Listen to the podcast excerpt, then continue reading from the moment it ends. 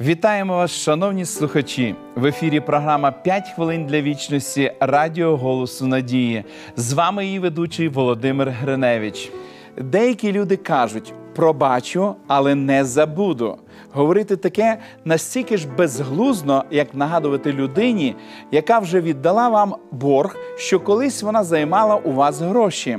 Прощення має на увазі забуття, інакше це не прощення.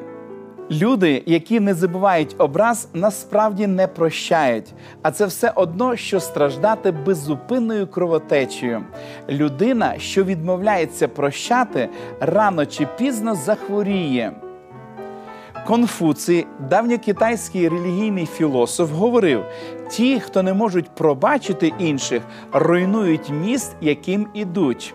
Був час, коли я глибоко ненавидів одну людину. Я не міг їй простити те, як вона вчинила зі мною. Я жив, висихаючи своєю ненавистю.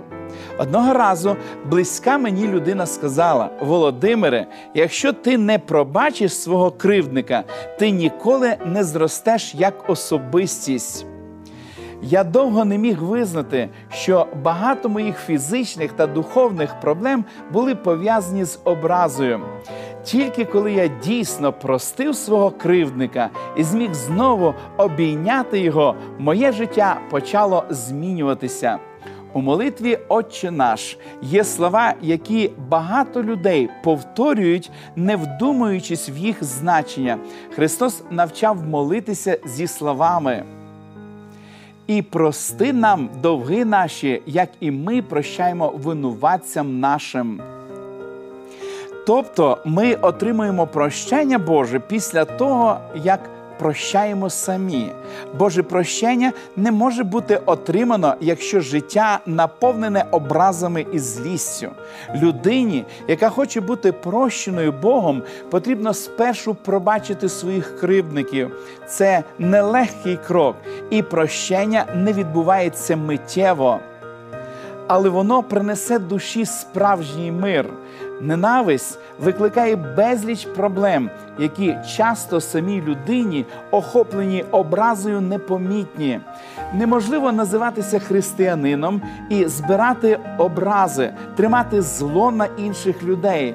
Так не буває. Християнське життя несе мир, і ті, хто приймає Христа, розуміють вістку прощення та примирення, яку Бог посилає через Ісуса Христа. Ви не можете пробачити самостійно.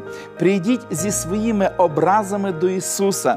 Просіть, щоб Він дав вам сили обрати в житті правильний напрямок. Просіть здатності прощати. Просіть Бога, щоб Він допоміг вам прощати без умов. Це небесний дар, і Бог охоче подарує його вам, якщо попросите. Помолимось. Дорогий Господь, ми щиро вдячні Тобі за те, що Ти навчаєш нас, як нам потрібно жити. Ти прощаєш нас як люблячий батько. Допоможи, Господи, нам мати ось цей дух прощення і прощати своїх кривдників.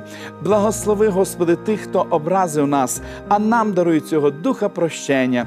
Благослови наших телеглядачів. Можливо, хтось із них сьогодні має особливу потребу, Господи, в тому, щоби простити своїх кривдників допоможи їм це зробити, і нехай в нашому серці прийде полегшення, і твій святий мир запанує в ньому.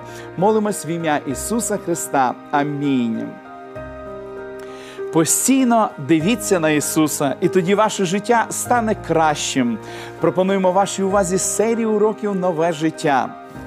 Ви можете отримати їх, зателефонувавши нам за номером телефону 0800 30 20 20 або написавши на електронну адресу biblesobachka.hope.ua.